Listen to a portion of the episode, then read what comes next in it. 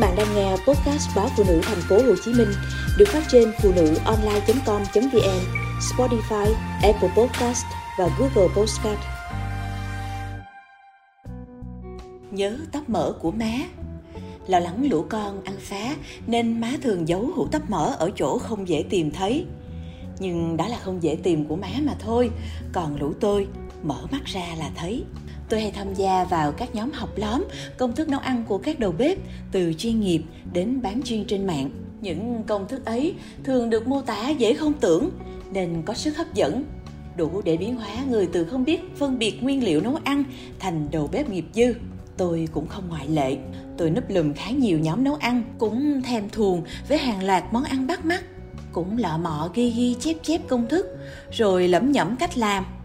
Và bỏ đó vì nhà có ba người, hai đứa con quá nhỏ, nếu nấu cũng chỉ mình tôi ăn, vừa lãng phí nguyên liệu, vừa mất thời gian.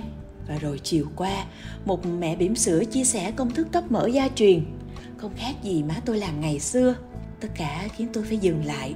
Tôi sinh ra vào những năm đầu 1980. Lúc đó gia đình tôi đi kinh tế mới. Cái gì cũng thiếu, thức ăn chủ yếu là từ vườn, suối và rừng lâu thật lâu, nhà ai đó mổ heo mới có chút thịt thà, có thịt.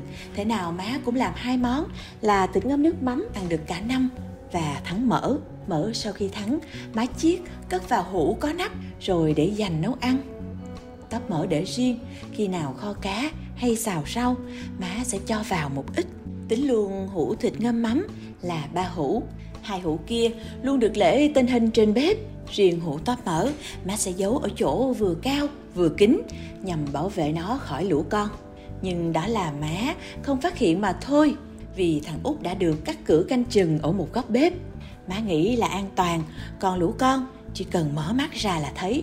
Ngày sau, khi má đi làm, cả lũ sẽ kéo ghế đến vị trí hũ tóp mỡ chị hai cao nhất sẽ nhận nhiệm vụ mở hũ, lấy cho mỗi đứa một khối tóc mỡ nhỉnh hơn ngón tay út rồi cả đám chuồn nhanh ra khu vườn sau nhà, nhài nhón nhén nhai chậm rãi như ăn vàng.